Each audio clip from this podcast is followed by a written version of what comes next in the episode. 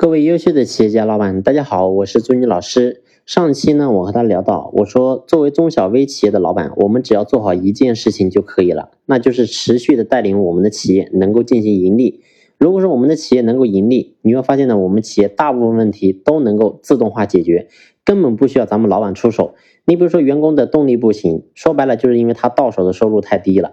如果说员工到手的收入，每个人都能够拿到几万块钱的收入，我相信呢，没有几个员工是懒惰的，没有几个员工是不负责任的。所以呢，核心还是在于我们企业到底能不能赚取利润。如果说能赚取利润，我们的企业就能够很好；如果说不能够赚取利润，我们的企业想管理的好也很难。所以呢，不要为了管理而管理，我们一定要把重心放在怎么样去盈利上面。那么呢，在中小微民营企业，其实很多人呢，在盈利这个地方是非常欠缺的。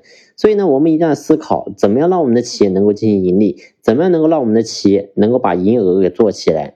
所以我想呢，这是我们所有的老板都要进行好好去思考的地方。其实呢，我们要想把利润把它拉起来，其实我们作为老板一定要从两个维度去入手，一个呢就是。不断的做大营业额，那么第二个呢，就是一定要不断的降低企业的成本。当然呢，这个降低成本是必须要能够保证产品质量，保证我们的服务，保证我们的研发，保证我们整体的能够运营情况。所以呢，当这些能够满足的情况下，我们一定要不断降低成本。那这一块呢，我们在后期再给大家分享。那么我们主要呢，接下来和大家去分享，我们怎么样透过我们销售的拓展。然后呢，让我们的营业额能够不断的做好做大。那么呢，我从下一期开始和大家进行详细的分享，希望大家能够持续的关注。感谢你的用心聆听，谢谢。